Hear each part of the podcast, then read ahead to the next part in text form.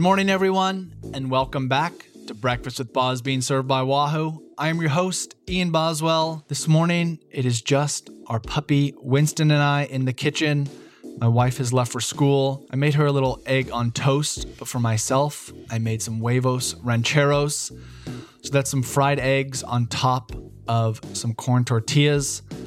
I'm not actually sure the best way to prepare huevos, but the way I do it is I fry up two corn tortillas and crack two eggs on top. Cover those eggs and let them steam. If they're not cooking quickly enough or cooking all the way through or to your preference, I add a little bit of water to the side of the pan to help create some steam. Quickly put the top of the pan back on, throw some cheese on there, help that melt, and top it with some avocado and salsa. It goes great with a coffee. If you have the ability to make a little Mexican mocha with uh, some spice and a little bit of chocolate, even better. But that is my breakfast. I hope you're all ready for another great episode of Breakfast with Boz being served by Wahoo. Before we dive into the show today, I want to let you all know I'm giving you all another opportunity to join me on Breakfast with Boz for a New Year's special. I am reaching out to you, my friends and listeners, to ask for your 2021 goals and ambitions. You can fill out a very short survey over at wahoofitness.com under the Discover page, under Breakfast with Boz, and in the header, you'll find a link to a survey. If you don't mind filling that out, I'll receive it. I'll go through the submissions and I'll reach out to get you on Breakfast with Boz for that New Year special. And speaking of goals and ambitions, the new rival GPS smartwatch has just been launched. We all have a rival, a goal we strive for. Is it a record we're trying to beat, the competition we're trying to beat, the inner voice that holds us back, or an example you are trying to be for others? What is your rival? Share your rival with us at Wahoo by using the hashtag MyRival. In the episode today, I am joined by my friend and old racing pal, Rory Sutherland. I first raced with Rory in 2010 at my hometown stage race, the Cascade Cycling Classic. The first day was the first time we ever went head to head. Rory won the stage ahead of Marc de Maar, and I was in third place. Hot on their heels, I was a young first year professional at the time. Rory was an experienced rider who had been dominating the American circuit for a few years. Rory and I's career took similar trajectories. In 2013, we both moved from domestic racing in the US over to Europe. I went to Team Sky, Rory went to Team Saxo Bank. We've stayed in close contact over the years. Particularly this year, we have stayed incredibly close. Rory, after 17 years of racing professional, has decided to hang up his wheels and move on to something new. Rory and I worked a lot together over the years. He was at Movistar when I was at Team Sky. So we spent a lot of time together riding the front of the peloton and then in the gruppetto after our days were done. So today I'm catching up with Rory to talk about his retirement, talk about what it's like to have been a pro cyclist for so long. And we're going to be speaking a little bit about what he has planned next. So I hope you're all ready for today's episode of Breakfast with Boz with my guest, Rory Sutherland.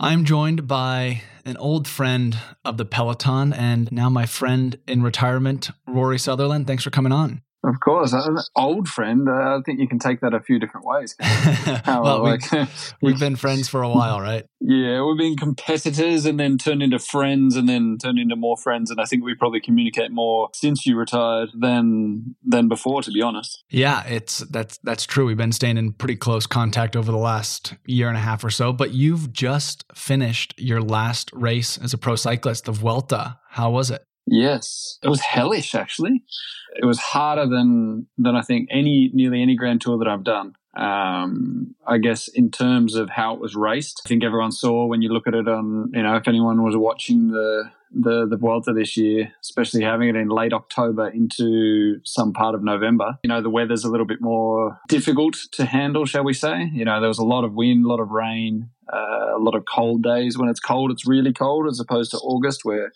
when it's cold, it's actually manageable. but it was just ridden. It was just raced full on every day. You know, that's one of the big things that we've uh, we were talking about in the peloton with between myself and some of the the the older riders in the peloton is that you know it was just every single day somebody was was going for it or some team or sport director decided that it was is was their team's day to try and you know bring a break back and, and make it happen. And yeah look at the look at the stage wins and there's no there's no surprises in the stage wins at all. Yeah well you're 38 years old and 17 mm-hmm. years having raced at the professional level. That's uh jeez. yeah. Really? Yeah i mean if you go back to, to the Rabo Conti days i mean that's you yeah. know there are riders who you know Evenepoel's what maybe three he was three years old or four years old when you started when you started racing? Well, I actually I, I, I moved to Europe in two thousand and one.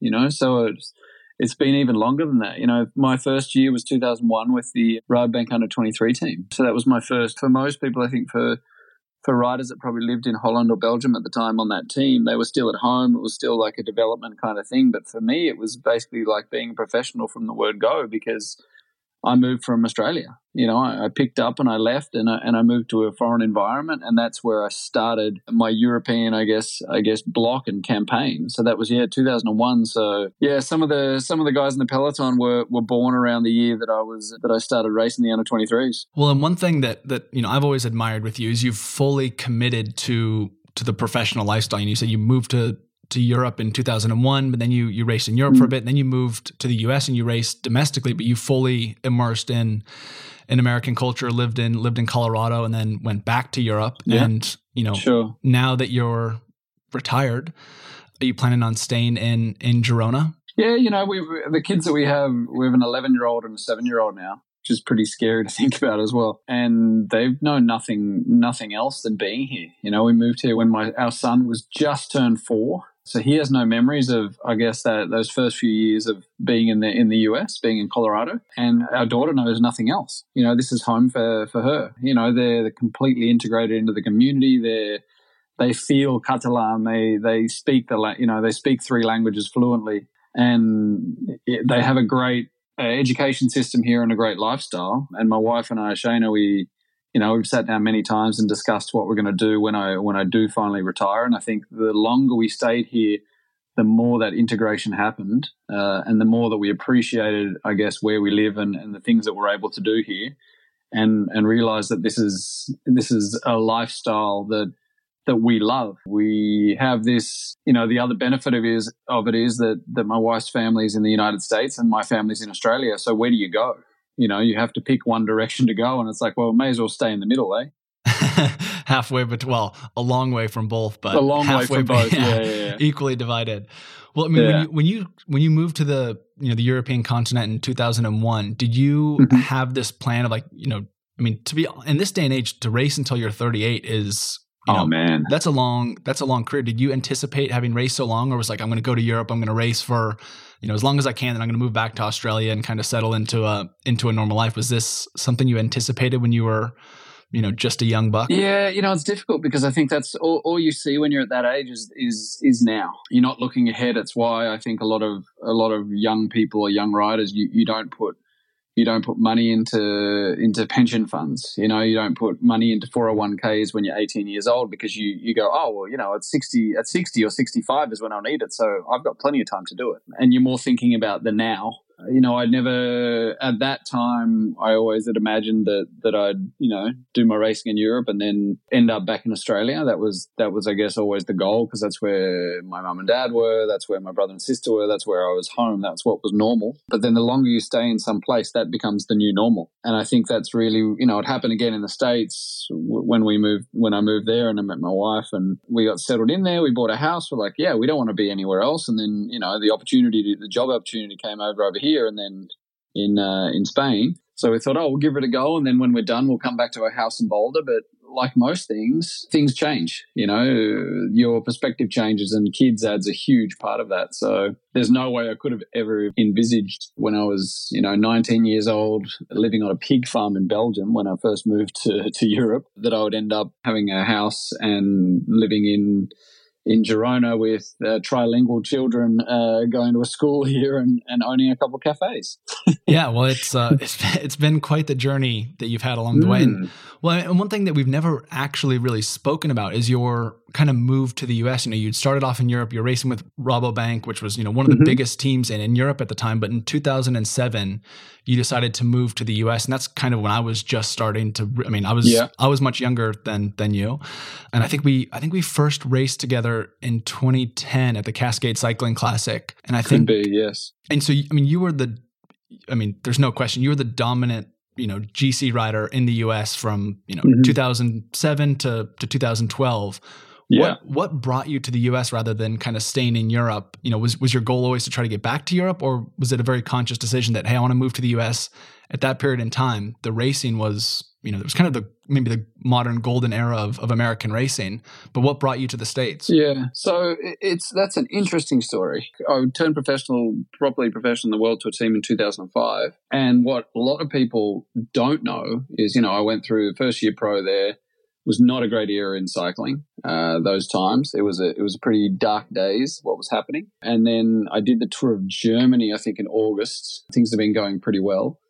And I remember being at home and I got a I got a signed letter in the mail and it's from the you know from from WADA saying that I'd failed a test. I'd failed an anti-doping test and I had no idea what I was looking at. I'm a first year professional and I'm like, what the hell is this? Because I've never done anything wrong before in my life in that, you know, I'd done other things in, in life. I wasn't I wasn't trying to cheat in cycling. I had no idea what I was doing. I didn't have any money. I was a, a, first year pro. Basically, what it ended up coming down to was a tainted supplement that I think we we got through the team. But at that time, it was such a they were I guess the the World Anti Doping Organization was so out for blood in cycling that I got a book basically thrown at me and suspended for 15 months. Basically, kicks you completely out of cycling, uh, completely out of Europe, and I went back to Australia in 2006. I spent the whole year there, working in a bar, working uh, in a bike shop, and just basically having fun uh, as much as you can when you when you've been shunned by the sport, and then you know, I realized when I'm, you know, I'm 25 years old and I was like, all right, so what am I actually going to do with my life? And, and yeah, an opportunity came to, to go back to racing. It was either come back to Europe and, and ride for a crappy continental team, getting paid next to nothing, and seeing all my peers in the World Tour teams, which I knew was where I was honestly deserved to be physically, and or I could go to the US and I could start fresh and and start a new a new chapter of something that was actually really exciting at that time. And yeah, so it was just happened to be a phone call that came from from Jeff Corbett uh, of HealthNet at the time, and he had been put in contact with me through I think it was like uh, Nathan O'Neill's girlfriend or Greg Henderson was there at the time, and, and they kind of put in a quick word for me. And then all of a sudden, I got an offer there, and I thought, yeah, you know, let's give it a try, and, and ended up being there for six years, and and really loved it. You know, I really really thrived on it, and I think it act, actually ended up being the longevity. Uh, that's why I have the longevity in the sport is because I had these kind of breaks in between. You know, I did the the block in Europe block in the US is, is completely different. And then I come back to Europe again when I was 30 or 31 and I'm kind of semi neo pro coming back to Europe. I'm an experienced neo pro. And so you, you know, it's not like I'd done 20 grand tours by that point. Yeah. Well, I mean, and like I said, you, you did kind of race through the US through what was a relatively, you know, golden kind of era of, you know, there's yeah. a ton of really good teams. The racing was competitive. There was a ton of races around the country. And not only mm. was that happening, you were, you were winning. I mean, you were you were the rider who you know was leading multiple big stage races around the country, also competing against the World Tour riders. You know, at Tour mm-hmm. California, Colorado. Was it? You know, how did you decide that you wanted to go back to Europe? You know, you were a, you were the the king of the U.S. scene. What was the decision to go back to Europe, knowing that you know you kind of we both actually went to Europe at the same time in 2013. Sure. You went to Saxo and I went to Sky, but you're kind of back at the the bottom of the totem pole and have to have to prove yourself again. Yeah, you know, it was kind of when you when you stick around anywhere for too long, it's it's that's exactly what it is. It's too long. You know, you start to get stale. Uh, six years in the same organization, six years sitting in a van in a parking lot somewhere in uh, in the United States at some of these smaller races. It, it's fun and and I really thrived on that. The the simplicity of it when I first moved to the US, uh, and that was like 2007, 2008, 2009 and I loved being able to. I think the community or the or the group in a team was so much stronger. I guess the how you connect with your teammates was different than what it is in Europe. Um, because you're all in it together, you know, and, and you're kind of racing with the same people day in, day out. And you're going through some of these experiences together as well. And it's not necessarily about money. You know, you're doing host housing uh, somewhere in Arkansas or wherever it was. Uh, and those are memories that are that are really dear to me. And that really, I think, while I enjoyed all that, I really thrived on it. I learned I learned so much. I learned how to how to win, how to take uh, uh, pressure of, of a leader's jersey, uh, the tactics of it, and, and, that kind of thing. Something that I never got in Europe. And I thought, you know, when we started getting closer towards 2012, it was like it's either we're going to go and do this properly and or we're going to stay in the US and keep going and regret not being able to see what I could actually do in Europe. And that's where the opportunity came up, you know, at the end of 2012. And, and I think I think uh, at that point it was United Healthcare uh, was the team, and I'd kind of we'd kind of nearly had enough of each other. You know, we'd been through it for six years together, uh, the organization, and we'd and we'd both grown in different ways by the end of it, and the team was going a little bit of a different direction than what I wanted to go. And yeah, the I got a call from Bjarne Riis at the time, and uh, he wanted to have me, and the the financial situation was good, and I think the big the big push at that point was, you know, my my wife was like, well, if we're going to do it, let's just go and do it and do it properly. You know, let's not do this half-assed we're going to be here for three months and come back and then six months and come back and fly between the States and, and Europe. She was like, no, no, we're going to go live there and do it properly. Yeah. I mean, that's one thing that you see a lot of. A lot of like North American riders, same with Australians, the biggest struggle is, you know, their partner, their families elsewhere, and they struggle to kind of fully commit, but you were able to you know move over and knowing that you know this could last for for two years it could last for five years and turns sure. out that it you know it's going to last that last you're going to be longer. in europe exactly yeah but I, I, think i think with all that I, I, think i think it's an easy out for the for the us riders and canadians just to leave because it's not that far don't get me wrong it's a distance but you know when you're talking about uh, you know spain or, or italy or parts of france or northern europe to get to the east coast of the us it's super easy you yeah. know you can go you can go back and forth a little bit but I think you sell yourself short. I think what it does is it doesn't ground the rider into actually being somewhere and living somewhere. So you're always living out of a suitcase. You don't feel at home after the races.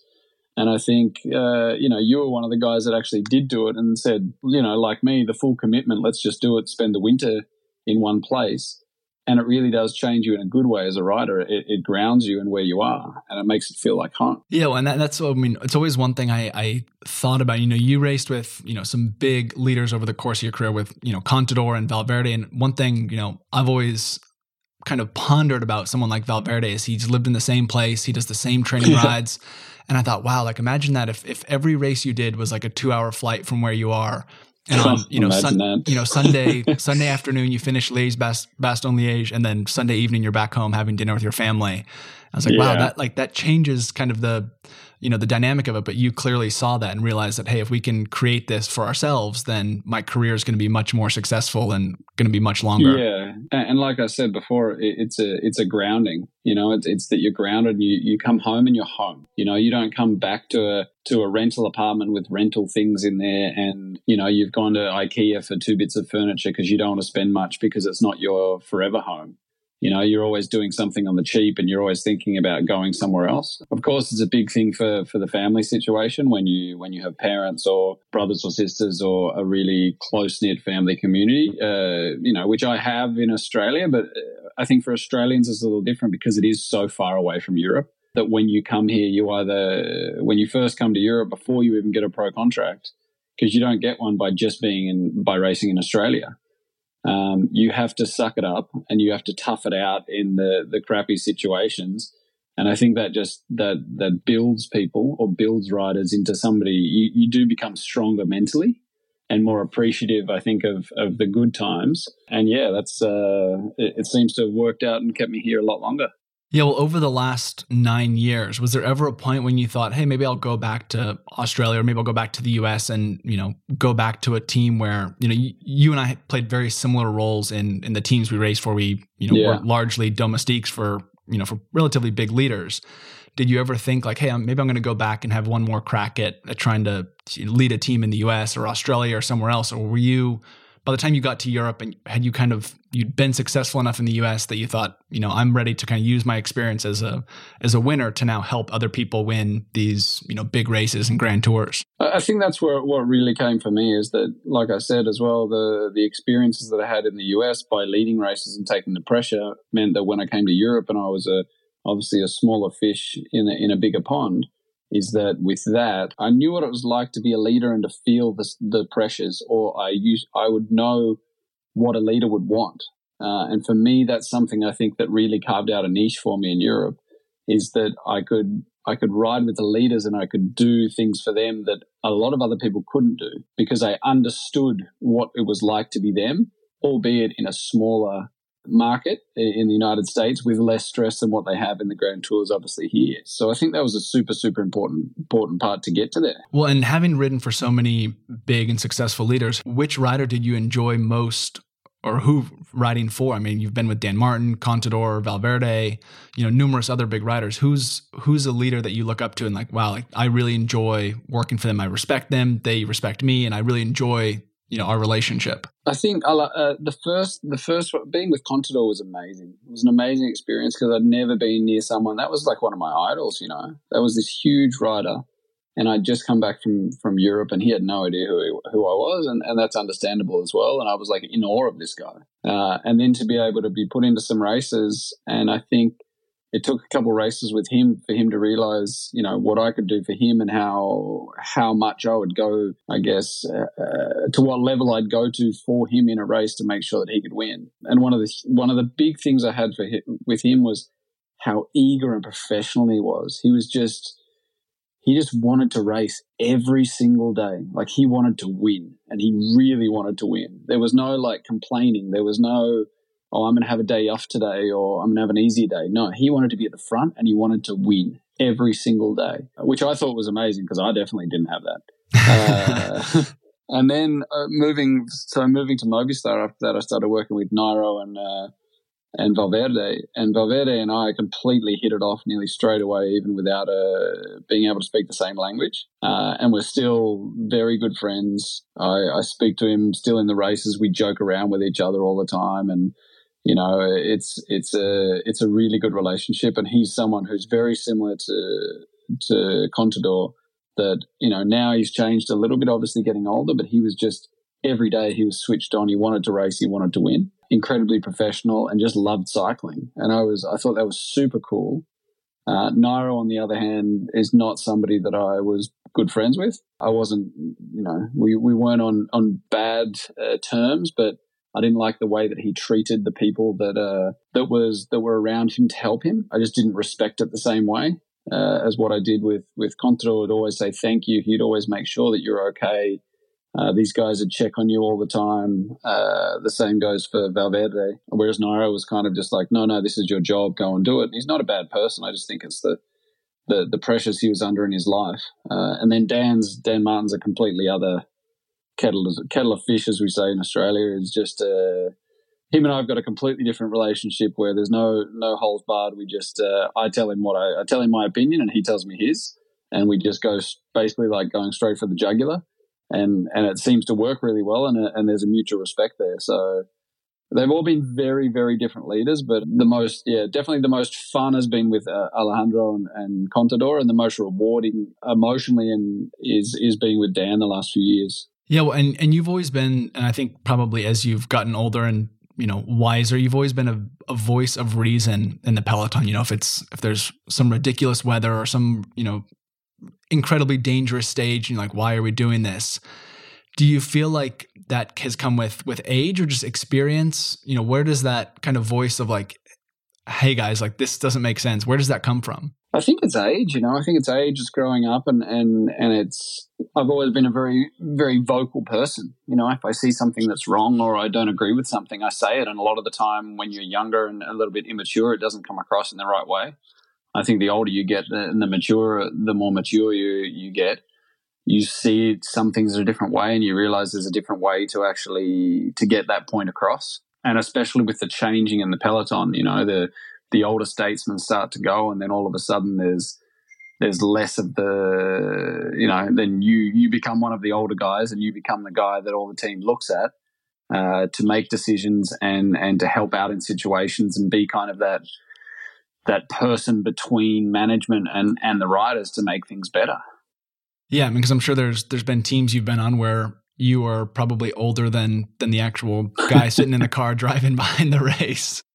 Pretty close. I don't know. I've, I've been older than one team doctor before on the on my on UAE, and that was hilarious. He was like a couple months younger than me, and I was like, "Wow, this is weird. Like this is just this is just wrong." Sport directors, I don't think so. I think I've always been uh, older I think I've always been younger, sorry, than the sport directors I've worked with, which is which is lucky. But then I remember last year in a race, I was in a room with with one of the Oliveira twins uh, on UAE, uh, a couple of Portuguese kids, great kids, and I realised that he was closer in age to my son than he was to me. Yeah, that's kind of that, and that scared the crap out of me. I was like, okay, yeah, and I said that to my wife, and she's like, "What? How old is he? 12? And I said how old he was, and she's like, "Oh yeah." I could be his mother. That's kind of scary. yeah. Well, when you look back over over 17 years of racing in, in Europe and the US, you know, around the around the globe really, what is there a season that stands out that was a highlight of your career? Oof. It's a tough one because there are so many moments and so many things. You know, the the racing in the US was was truly amazing. I think 2007, 2008 we just with HealthNet, uh, and it was back to basics. And I was there with with Tim Johnson, who's still a good friend of mine, with uh, Karl Menzies. Uh, we just had this great group of guys together, and we'd laugh and have fun, and we'd win races together, and we'd really go through experiences together. And that was a really important part of my life to learn after being suspended to learn to love racing again and love racing and the people involved with it that was a huge part. The other part was was definitely my years with Movistar.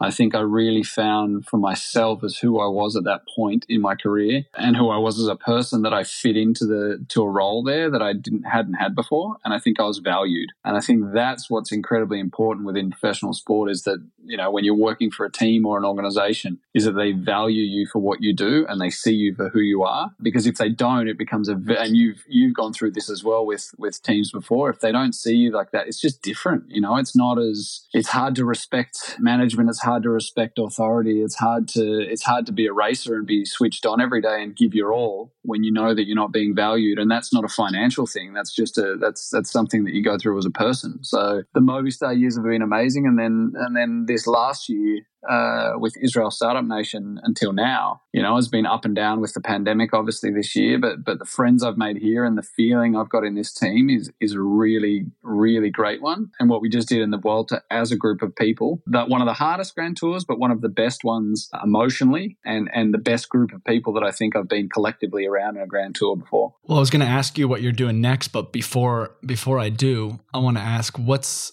I mean, and you're you've been racing a lot longer than I have, and I saw you know mm-hmm. a change in cycling over the years that I was racing in Europe. What's been the biggest change that you've seen over you know the course of your career in Europe? But also, how do you think it's going to continue to change over the next you know five, ten years? Sure, I think I think we're in an interesting interesting time at the moment. I think we've just noticed a big transition. There was a transition probably ten years ago uh, where younger riders, I think, where where a lot of the old guard and, and I guess the doping practices that everyone knows about. You know, it's not a it's not a secret. It's been read about. It's been written about. It's been spoken about. Postal years, et cetera, et cetera. Uh, we've all seen it. And when that started to peter out, you could see the younger younger generation coming through starting to win from a younger age. And that's happened but then the old guard was always you know the the, the 30 plus year old group was always doing well winning grand tours etc etc but now it's you know look at who look at the age of the people that won the the riders that won the giro and the and uh, the tour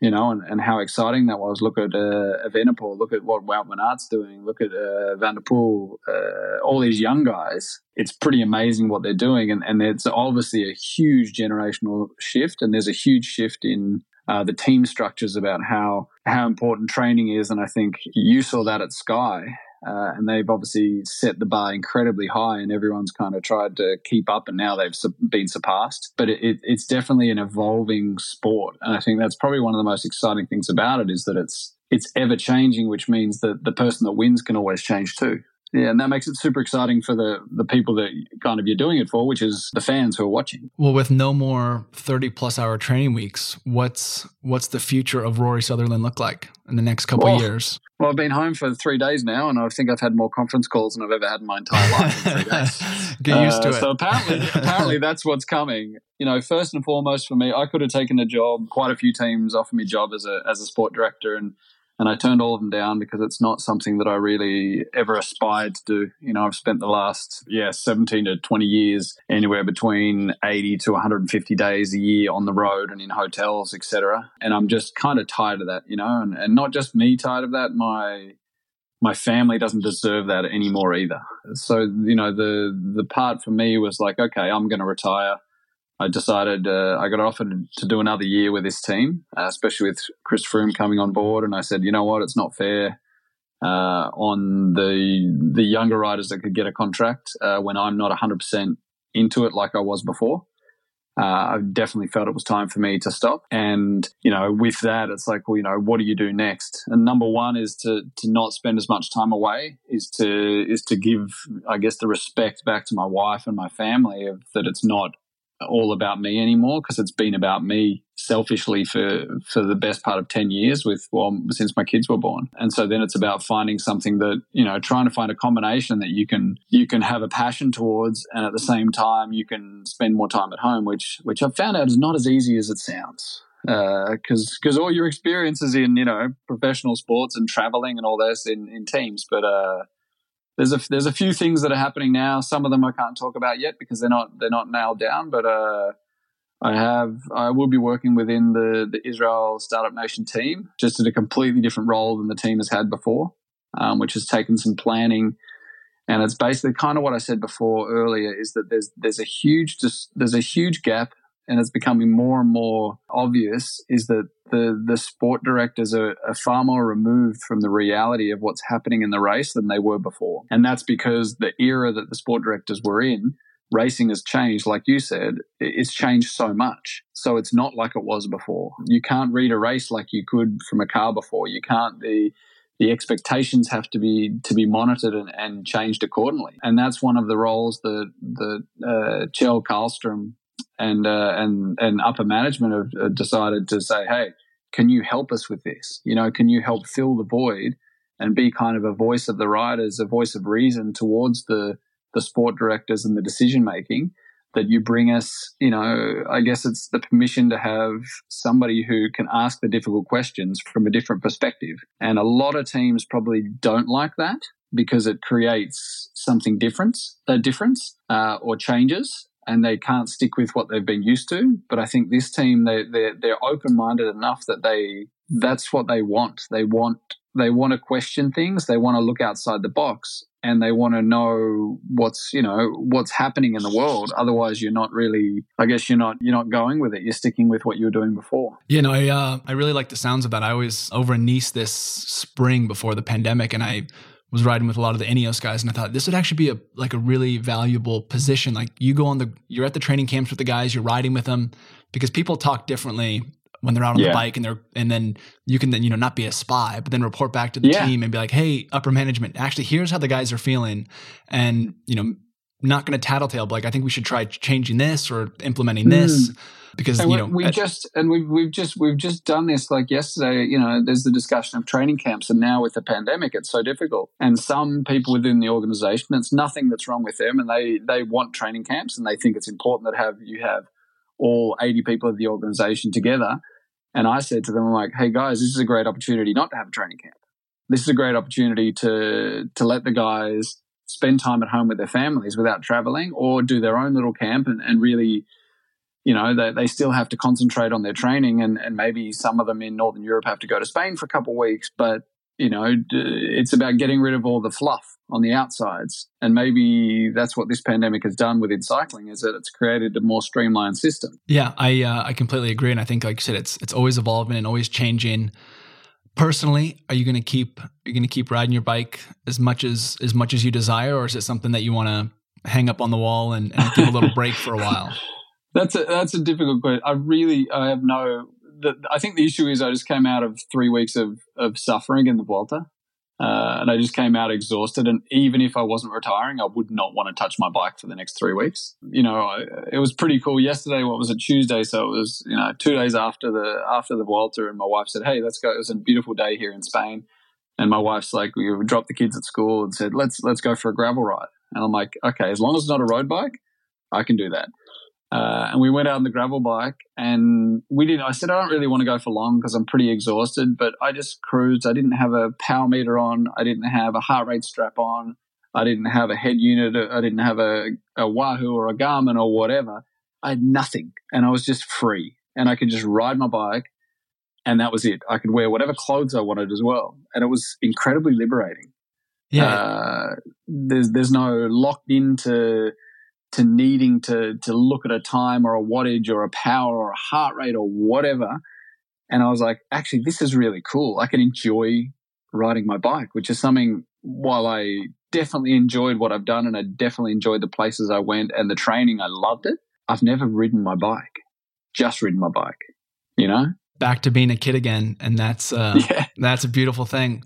Well, yeah, Rory, I really appreciate the time, and I hope that uh, well, I'm sure we'll stay in touch, and I'm I'm eager yes. to uh, maybe catch up at some point next year once once racing's resumed and see how this transition to retirement is going and kind of seeing what you're implementing over at, at Israel Startup Nation. And and what my weight is as well, probably is one everyone wants to check in on and see, yeah. see, see, how elevated that is. I had that during the whole Vuelta of people saying, hey, this is the skinniest you're ever going to be for the rest of your life. Or things. This is the last time you're going to see muscles on your legs, and I'm like, well, I don't think it's going to be quite that bad, but uh, yeah, it's going to be a different step, and, and uh, but it's exciting. There's a lot of exciting stuff happening, and uh, yeah, I'm, I'm thrilled to be able to come on and have a chat with you, and uh, and yeah, we can definitely catch up uh, and see where we're at in a few months' time. Awesome, thanks, Rory, and uh, yeah, stay safe, stay healthy, and yeah, enjoy some some more time at home with your family. Cool, thanks, buddy.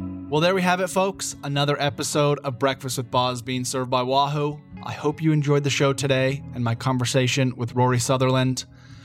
I've already put Rory on my list of people to catch up with in 2021. I'm eager to see how he gets on with retirement and see what he's able to implement over at Israel Startup Nation.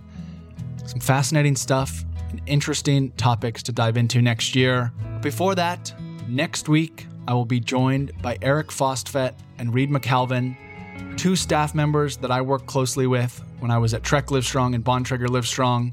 They have since left the Axeon Hagens Berman team, but they have spent an incredible amount of time working and fostering young talent. So I want to speak with them and get some insight and hear their observations about how and what they see with the up and coming riders who are now dominating and crushing the world tour. So that's right here next week on Breakfast with Boz being served by Wahoo.